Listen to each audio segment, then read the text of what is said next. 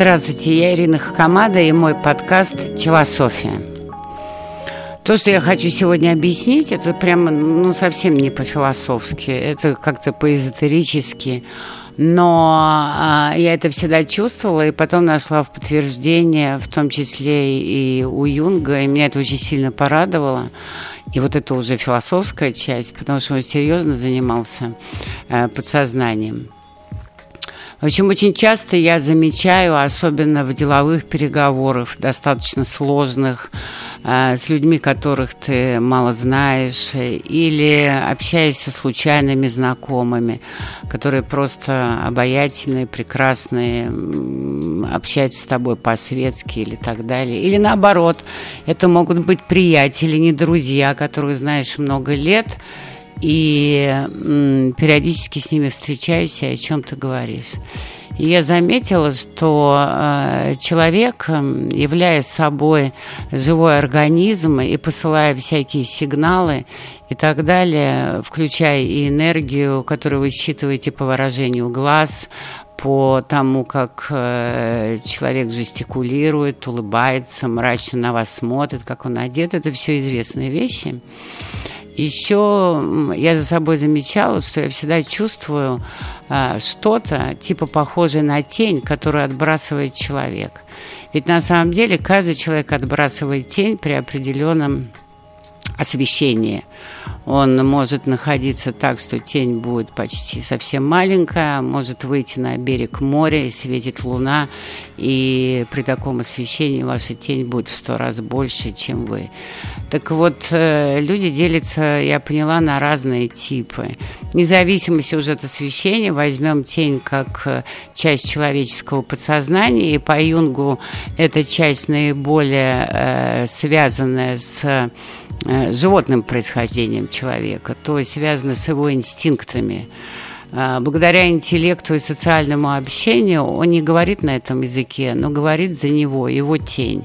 И если вы эту тень ощущаете, то вы иногда чувствуете, что человек э, говорит э, что-то одно, но при этом его огромная тень отражает совсем другое его состояние инстинктивное. То есть, если говорить на деловом языке, какие-то внутренние мотивационные инстинкты выживания, которые он преследует, даже не осознавая это.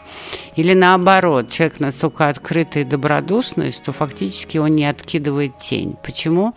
Э, потому что все, что у него есть в голове и есть на языке, и все, что он пытается до вас донести, он на уровне инстинкта, чаще всего это творческие люди, реализует так, как оно есть. То есть подсознание очень тесно связано с сознанием, и они в балансе любви друг к другу.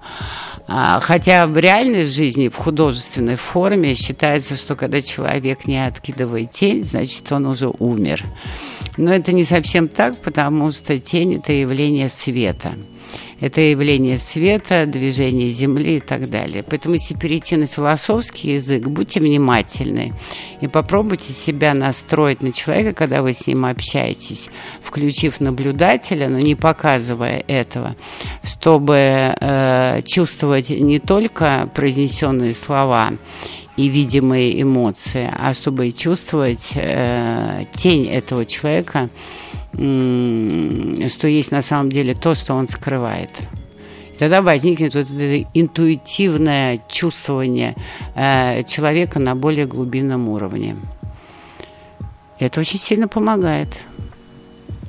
В том числе и для оценки самого себя. Когда вы врете, когда вы хвалитесь, когда вы изображаете себя не то, что вы есть на самом деле – когда то, что вы делаете, полностью противоречит вашим инстинктивным низменным желаниям, и вы их подавляете, то вы можете отбрасывать тень. Причем эта тень может быть добрая. Это когда ваши инстинкты темные, страшные, и вы с помощью сознания, морали и нравственности общечеловеческой это убираете.